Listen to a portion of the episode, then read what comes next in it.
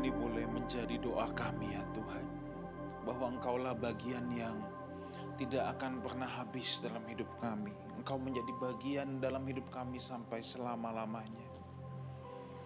Bapa, pada pagi hari ini kami bersyukur.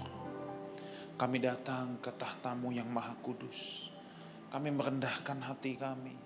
Kami merendahkan diri kami. Kami menyembah Tuhan. Kami datang dengan sikap tunduk, sikap takut, sikap hormat akan Engkau. Respect dengan with all of our heart. Dengan segala yang ada dalam hidup kami, kami menghormati-Mu Tuhan. Bapa, berbicaralah kepada kami pada pagi hari ini. Kami membutuhkan apa yang menjadi ajaran, didikan, nasihat dari Bapa dalam hidup kami. Kami perlu disegarkan, kami perlu dibimbing, kami perlu diajar oleh kebenaran firman-Mu. Biar firman-Mu yang menjadi gada dan tongkat dalam hidup kami. Kami datang dengan spirit yang rendah hati, rasa lapar dan haus, mau belajar. Membuka tanah hati kami seperti tanah yang subur, supaya benih kebenaran firman Tuhan boleh ditaburkan dan berbuah lebat dalam hidup kami. Terima kasih. Hanya di dalam nama Tuhan Yesus kami berdoa. Kami mengucap syukur. Sama-sama kita katakan amin. Thank you praise and worship team. Silakan duduk Bapak Ibu Saudara sekalian. Puji Tuhan, siapkan hatimu. Pada pagi hari ini kita akan diberkati kebenaran firman Tuhan oleh Pastor Ruli Simorangkir. Please welcome.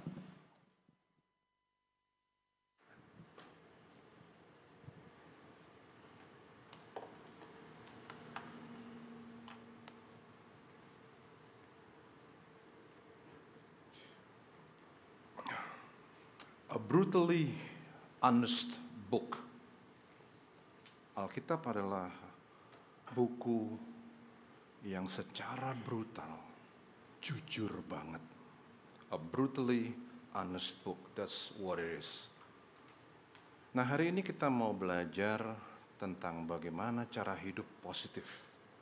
Dari suatu buku yang kejujurannya sungguh-sungguh brutal. Nggak ada sedikit pun tadi yang aling-aling di dalam tulisan-tulisan dalam Alkitab. Segala kekurangan, segala negativitas, segala kelemahan orang dicatat dengan cara yang sangat jujur. Kenapa perlu begitu? Supaya hari ini kita yang mau hidup positif jadi ngerti bagaimana hidup positif. Saya jelasin.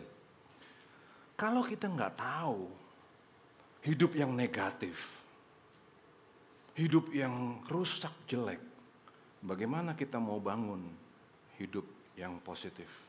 Itu karenanya Alkitab adalah buku yang brutal banget dalam menuliskan kebenaran. Nggak ada sedikit pun tedeng aling-aling. Nah, hari ini kita mau belajar bagaimana caranya hidup positif. Dari keluarga bapak bangsa-bangsa. Pertama-tama kita belajar dulu dari hidupnya Ishak. Kita tahu bahwa Abraham punya istri namanya Ribka yang melahirkan Esau dan Yakub. Ada masalah di situ. Masalah yang penting dan gawat ada dua di dalam kehidupan keluarga Ishak.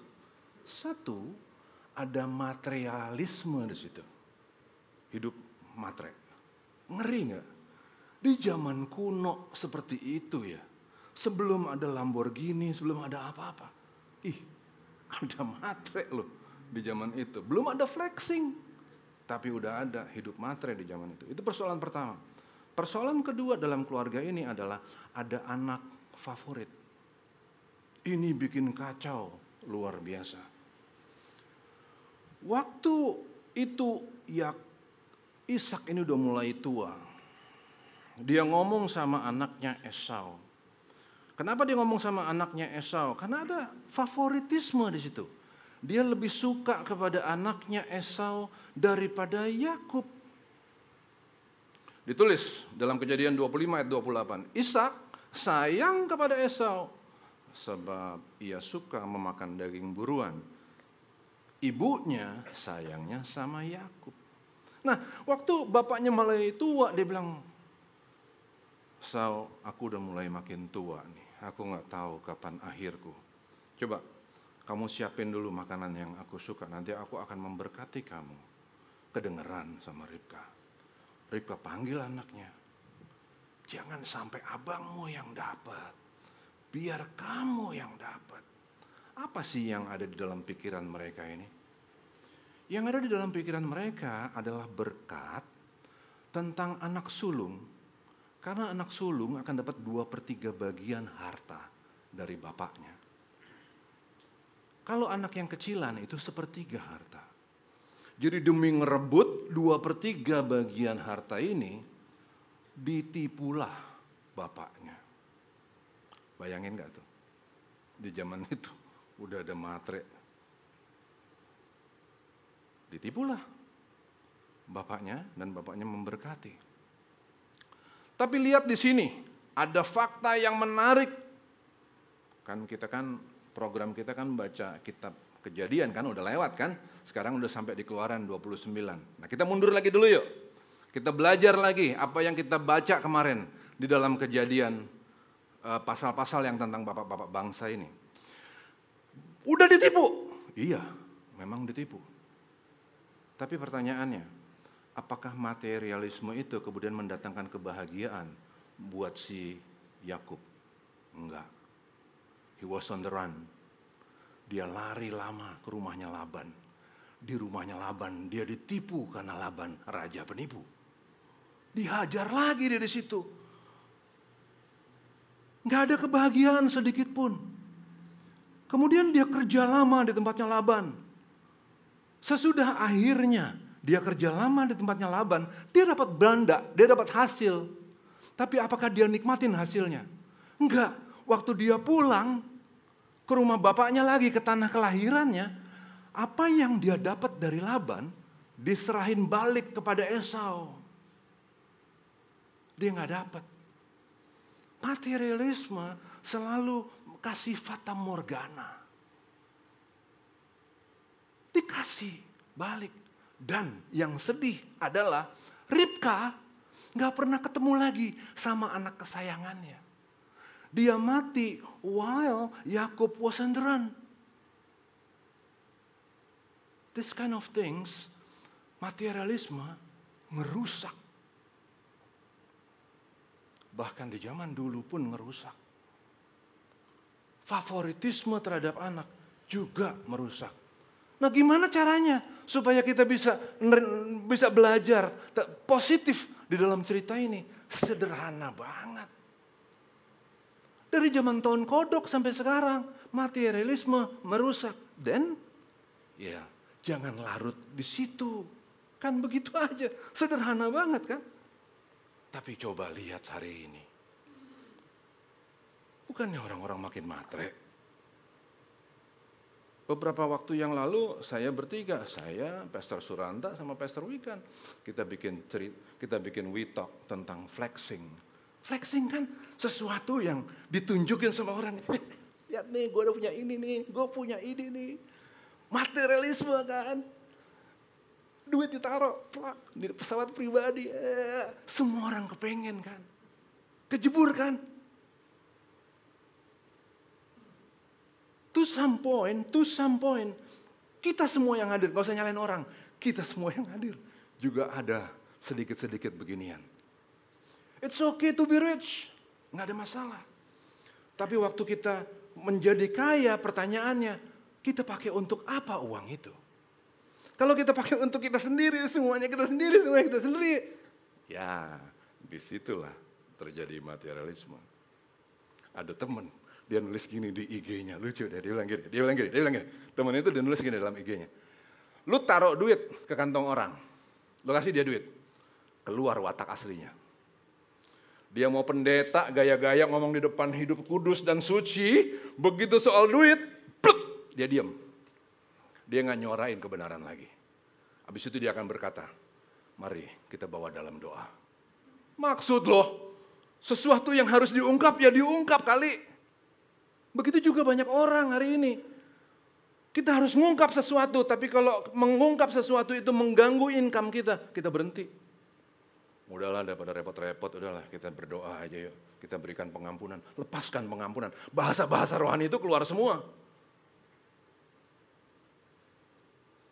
Nggak bisa begitu. Itu matre juga namanya.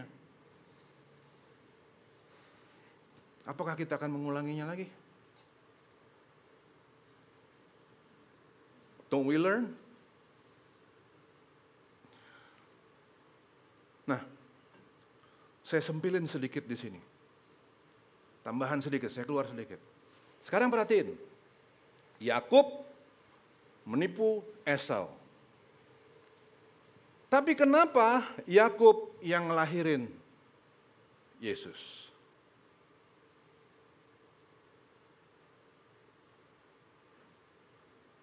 Saya jawabnya nanti.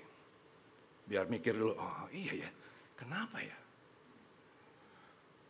Sekarang kita mau lihat dulu, pelajaran apa ya yang bisa kita dapat dari keluarganya Yakub. Tadi kita lihat dari keluarganya Ishak. Sekarang pelajaran apa yang kita bisa dapat dari keluarga Yakub? Yakub bukan bapak yang baik. Dia belajar menjadi orang tua dari orang tua yang keliru. Orang tua yang punya favorit, anak favorit. Ngecap itu, ngebekas di dalam pikirannya. Ngerusak Yakub. Maka Yakub punya anak favorit. Siapa? Yusuf. Bukan yang lain di sini. Ruben, Simeon, Lewi, Yehuda. I don't care. Yusuf is my favorite guy. Segitu parahnya favoritisme itu. Sampai adik-adik abang-abangnya, abang-abangnya itu pada dendam banget sama Yusuf. Sempet pula. Ini kalau bahasa Ibrani harus begitu, sempet pula. Ibrani apa Batak tuh nggak tahu. Sempet pula si Yusuf ini sombong. Aku punya mimpi. Nanti abang-abang ini sama orang tua aku akan nunduk kepadaku. Makin marah orang-orang ini. Dibunuhlah Yusuf, mau ditancap. Mau dibunuh. Segitu jahatnya favoritisme itu. Ngerusak sampai ke bawah-bawah. Itu akan bikin suasana yang gak enak banget untuk anak-anak yang kita lahirin. Yusuf harus ngalamin semua yang gak enak. Tapi waktu akan membuktikan. Waktu akan membuktikan bahwa Yusuf jauh lebih keren daripada Yehuda. Yusuf waktu digoda sama Tante Poti, dia ngehindar. Hebat orang ini. Tetap difitnah, masuk ke penjara. Di penjara dimanfaatin sama orang. Dia ikutin. Oke, dia dimanfaatin, dia ikutin. Setelah orang itu keluar dari penjara, dikembaliin ke posisinya, dilupain. Tapi nantinya dia akan jadi orang nomor 2 mangku bumi di Mesir. Waktu dia udah jadi mangku bumi di Mesir, dia berkuasa. Selama itu dia nggak pernah sedikit pun komplain terhadap apapun. Semua yang dia alamin dia terima dengan senyum, rileks banget. Bahkan satu kalimat yang diucapin sama Yusuf ini sampai hari ini menjadi pedoman, menjadi ajaran untuk orang-orang Yahudi hari ini untuk ngasih maaf. Ini yang dikatakan oleh Yusuf yang sampai hari ini jadi pelajaran. Dikatakan begini oleh Yusuf. Akulah Yusuf saudaramu yang kamu jual ke Mesir. Tetapi sekarang janganlah bersusah hati dan janganlah menyesali diri. Karena kamu menjual aku ke sini. Kenapa? Sebab untuk memelihara kehidupanlah Allah menyuruh aku mendahului kamu. Hari ini sampai hari ini orang Israel kalau kasih maaf, dia ingat ajaran Yusuf ini. Ketika kamu memberi maaf, jangan kamu membuat orang yang kamu kasih maaf itu ngerasa bersalah. Katakan kepadanya bahwa kamu merencanakan yang buruk kepada aku, tetapi Allah berbuat yang baik kepadamu. Kalimat Yusuf dijadiin ajaran sampai hari ini. To this day. Segitu sempurnanya Yusuf. Yehuda? Capek deh. Aduh, Yehuda pertama-tama dia lebih favorit kepada Rahel daripada Leah. Selalu ada favorit. Selalu ada favorit. Habis itu, Yakub itu punya istri namanya Shua. Dari Shua dia punya anak 3, Er, Onan, sama Shela. Er dikawinkan kepada Tamar. Meninggal Er. Sesuai dengan adat zaman itu, perkawinan levirat, adiknya lah yang menjadi suami untuk Tamar. Tapi adiknya malas. Gini, saya jelasin dulu apa sih perkawinan levirat itu. Gini, istri ya, waktu dia menikah dengan seorang laki-laki, dia punya hak untuk mewaris dari suaminya. Kalau suaminya meninggal, haknya hilang dong. Kesian dong dia. Maka menurut tradisi Israel waktu itu, adiknya lah yang menggantikan posisinya. Supaya lewat adiknya ini nanti turun kelahiran baru. Kelahiran baru ini nanti akan mewaris dari bapaknya. Gitu. Jadi soal warisan, soal cuan, soal uang. Soal harga diri juga gitu, oke? Nah, ternyata Onan dia bilang gini, enak aja. Nih ya, kalau aku kasih anak ke si Tamar, nanti anaknya dia nih mewaris warisannya si Er. Dia cuma dapat 1/3 bagian lagi. Kalau si Tamar nggak punya anak, Onan punya bagian 2/3. Nggak mau dia. Tuhan marah, kamu curang banget, mikirnya duit doang, mati lagi Onan. Dia ngamuk, Yakub kesel, anakku 2, mati semua. Kalau Shela aku kawinin sama Tamar, mati lagi nanti. Harus ada kambing hitam. Padahal warna kambingnya putih, tapi dihitemin, ada kambing hitam, harus ada yang bersalah. Bukan aku yang salah, Tamar yang salah. Tamar bawa sial. Bro, lihat dulu dong kejadiannya. Jangan nyalain orang. Yehuda ini dulu kan ngejual Yusuf. Ngejual Yusuf jadi budak. Kita gak pernah baca ini, waktu kita baca teksnya. Kita gak ngerti apa sih maknanya. Waktu Yusuf dijual sebagai budak. Yusuf itu sebenarnya sama juga dengan dikasih hukuman mati. Sama juga, dibunuh juga. Kenapa? Karena perbudakan di bawah Mesir, itu kerja keras luar biasa. Orang yang jadi budak di bawah Mesir, mati muda. Malah mati dengan sengsara.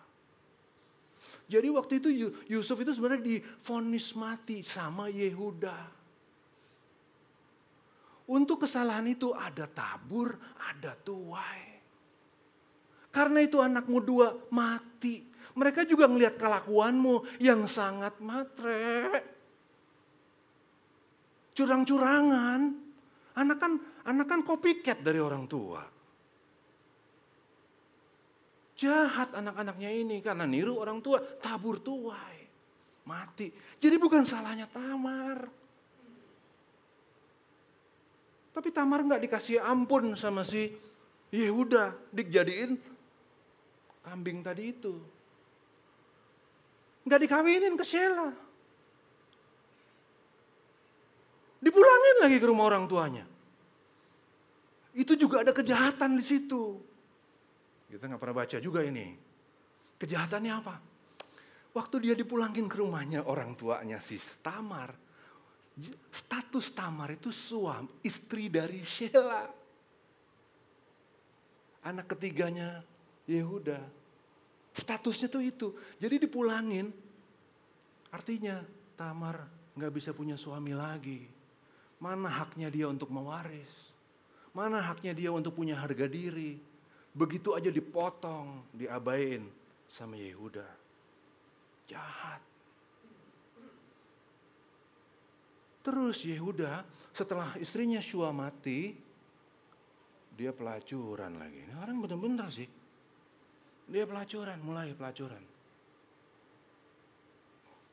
Tamar dengar cerita itu.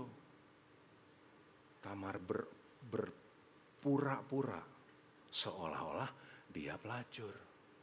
Terjadilah hubungan sama Yehuda. Jadi kalau hari ini kita mikir Tamar pelacur, keliru. Enggak. Tamar berpura-pura sebagai pelacur. Di zaman itu memang, apakah itu incest? Enggak juga. Karena sesuai dengan aturan Levirat, yang bisa bertanggung jawab untuk istri yang ditinggal mati itu either saudaranya laki-laki atau bapak mertua. Itu memang aturan di zaman itu. Jangan sekarang kita bilang, kok aneh sih? Ya zaman itu begitu, kalau hari ini aneh. Cuman hari itu memang begitu. Bukan pelacur. Jadi kita bukan punya Yesus yang dilahirkan oleh pelacur. Keliru. Nah, Tamar pura-pura. Tamar pura-pura hamil kan. Ketahuan kan. Yehuda bilang, bawa sini tuh Tamar. Kita bakar dia. Itu kejam banget. Untuk orang yang berzina hukumannya dilempar batu bukan dibakar. Kalau dibakar sesuai dengan aturan Musa, itu jahatnya luar biasa. Tapi itu yang mau dikerjain kepada Tamar. Kenapa? Kalau Tamar mati, gak ada bekas sama sekali, gak ada yang perlu kawinin dia lagi. Ngeri gak cara pikirnya? Kriminal banget di zaman itu.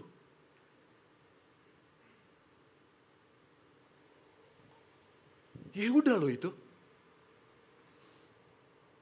Tapi Tamar bisa buktiin orang yang punya barang-barang inilah yang menghamili aku. Wah, di tengah-tengah orang banyak, Yehuda nunjukin kualitasnya tapi.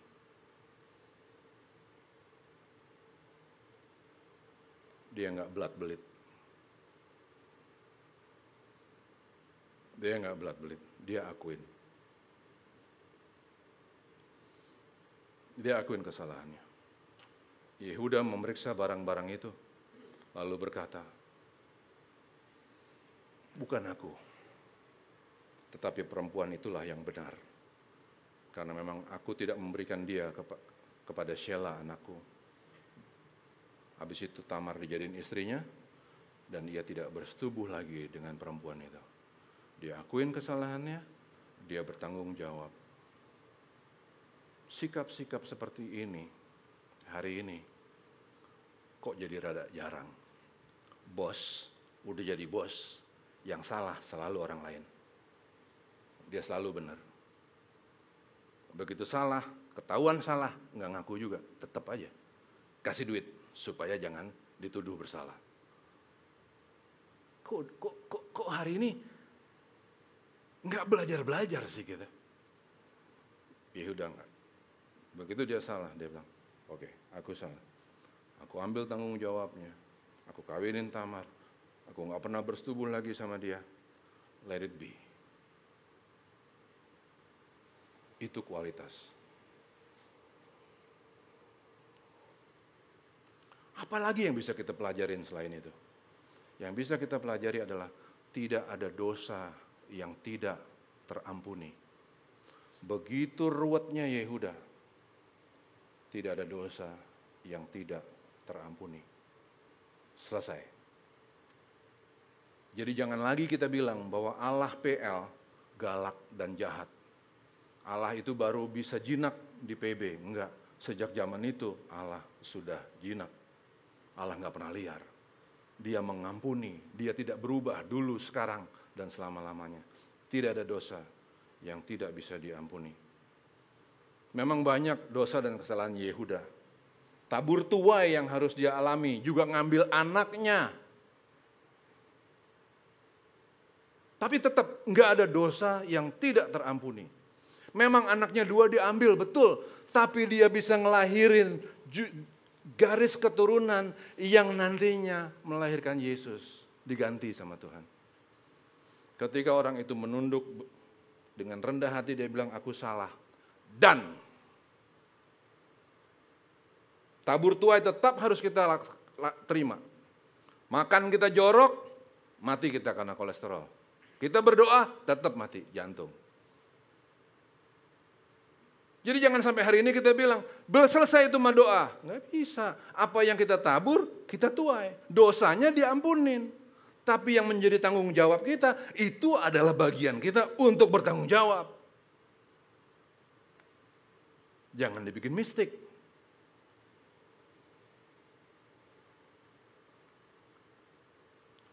Nah, dengan kerendahan hati seperti itu, akhirnya Mesias lahir bukan dari keturunan Yusuf, tapi lahir dari keturunan Yesus. Jadi dalam hal ini ada dua yang kita bisa pelajarin ya. Kesalahan akui, dengan rendah hati kita akui, Tuhan mengampuni. Jangan khawatir, Tuhan mengampuni apapun itu. Yang ketiga yang kita bisa pelajarin dari keluarga ini, anak beda-beda. Masing-masing punya kekuatan, kelemahan. Yehuda punya kekuatan, Yusuf punya kekuatan. Ada kelemahan di sini, yang ini nggak ada kelemahan. Oke lah. Tapi setiap anak datang dengan kualitasnya mereka sendiri-sendiri. Love them. Dengan seluruh keberadaannya, dengan kekuatan, kelemahannya masing-masing. Kenapa? Karena Tuhan punya rencana indah. Di Yehuda dia punya rencana indah, di Yusuf dia juga punya rencana indah, di Lewi dia punya rencana indah, di Ruben dia punya rencana indah, di seluruhnya dia punya rencana indah. Jangan ada favoritisme.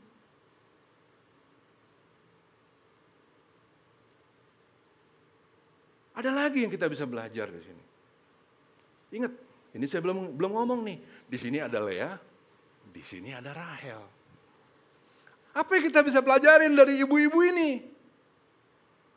Leah, orang asing, anaknya Laban. Tapi Leah jadi penyembah kepada Allah Israel. Dia berdoa luar biasa. Pergumulannya banyak, dia nangis terus. Dia sedih terus, banyak pergumulannya. Sempat ditipu-tipu juga sama Rahel. Dia sedih, aduh. Tapi dalam kesedihannya, aduh ini orang luar biasa, orang asing loh. Tapi penyembah kepada Allah Israel. Dia kasih nama Ruben. Nama Ruben itu adalah doa dia. Bunyinya gini, sesungguhnya Tuhan telah memperhatikan kesengsaraanku. Sekarang tentulah aku akan dicintai oleh suamiku. Nama Yehuda adalah aku mengangkat tanganku. Aku bersyukur kepada Allah. Itu Yehuda. Dalam pergumulannya yang gak pernah selesai, Leah selalu berdoa. Dia selalu berdoa. Gak ada Allah asing sedikit pun di dalam hidup Leah. Mungkin dia gak secantik Rahel.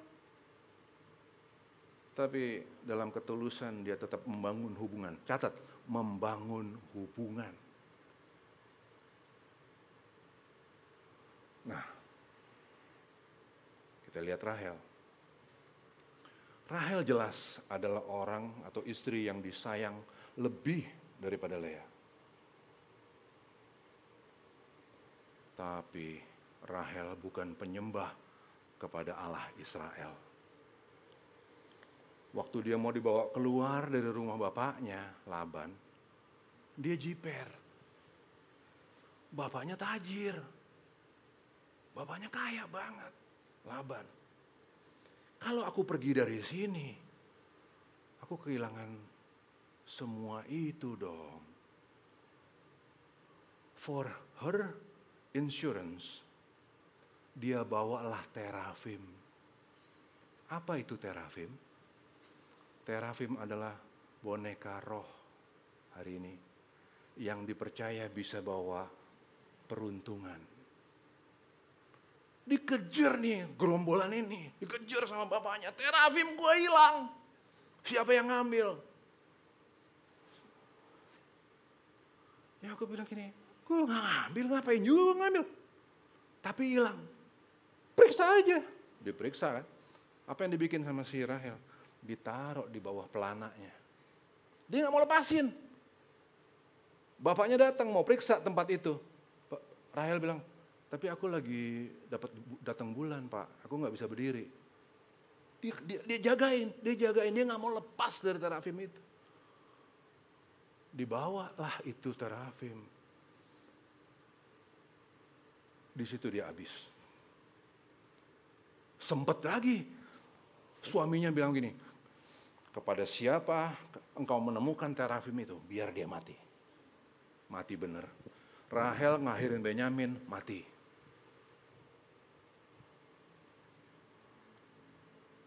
Terafimnya dibawa, itu boneka roh, dikekepin terus sama Rahel.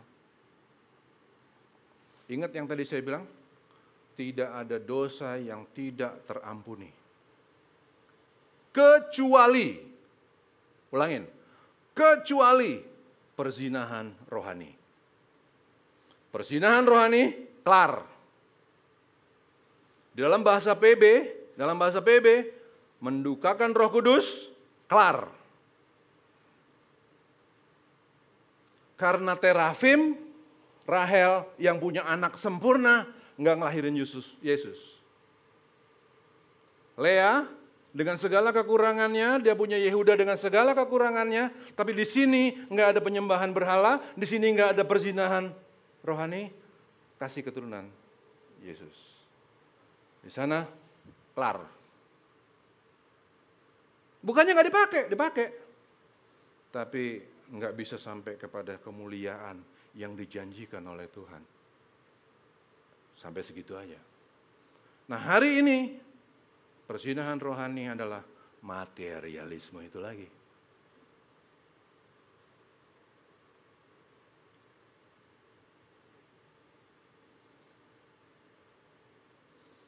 Dari sekelumit negativitas yang terjadi dalam keluarga para bapak bangsa ini, kita bisa belajar positif.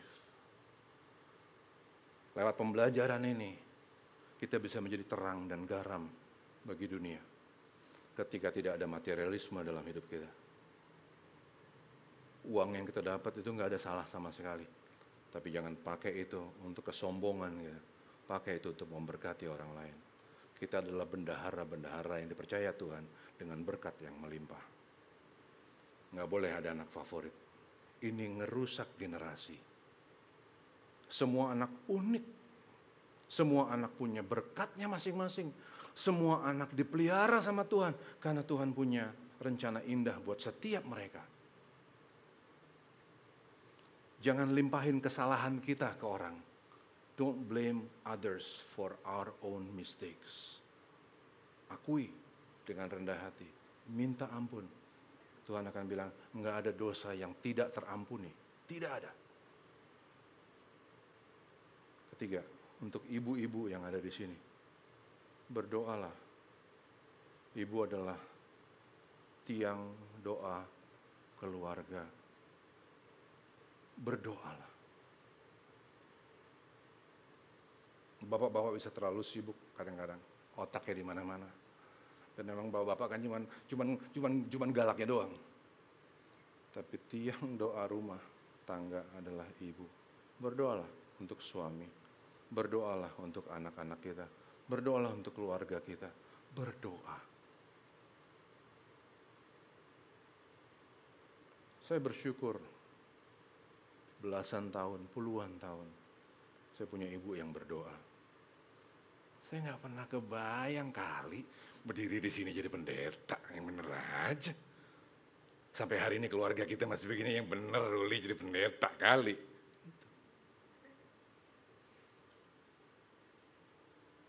Adik saya juga di sini jadi saksi kok, kelakuan zaman dulu. Tapi ketika doa ibu itu, enggak putus-putusnya. Caca ini waktu masih kecil, mama berdoa. Caca dibilang, kamu di sini jangan kemana-mana, di kaki mama. Nggak tahu ngapain juga si Caca.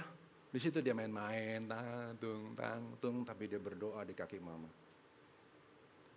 lewat segala macam hantu belau yang harus dilewatin sama Caca, sama saya juga. Hari ini kita ada di sini, di depan Tuhan. Dari tadi lagu-lagunya lagu-lagu nostalgia semua lagi. Saya duduk situ sampai saya, aduh Tuhan terima kasih Tuhan, terima kasih. Saya jadi ingat satu lagu yang saya suka. Hadirat-Mu Tuhan, ku rasakan kekudusan-Mu Bapa, penuhiku. Kita ini semua setiap saat selalu ada di hadirat Tuhan. Tapi ketika kita berada di hadirat Tuhan dan mengulangi kesalahan-kesalahan zaman dulu, kan menyedihkan luar biasa. Ketika kita ada di dalam hadirat Tuhan, lakukan yang positif.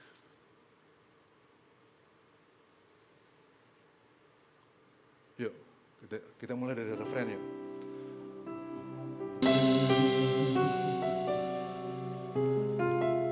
Kami ada di dalam hadirat-Mu Bapa. Dalifne mi'atah omet. Gak ada satupun kesempatan, gak ada satupun saat di mana kami tidak berada di dalam hadirat-Mu. Tapi kalau kami berada di dalam hadirat-Mu, maka kami mohon supaya Engkau memeriksa keberadaan kami, Tuhan. Adakah Engkau menemukan kami kudus? Masih adakah terafim di dalam hidup kami? Masih adakah yang berharga selain Engkau di dalam hidup kami? Apakah hidup kami menjadi berkat untuk orang lain? Di hadapan-Mu Tuhan, untuk semua kesalahan, kekurangan kami, kami menyesali.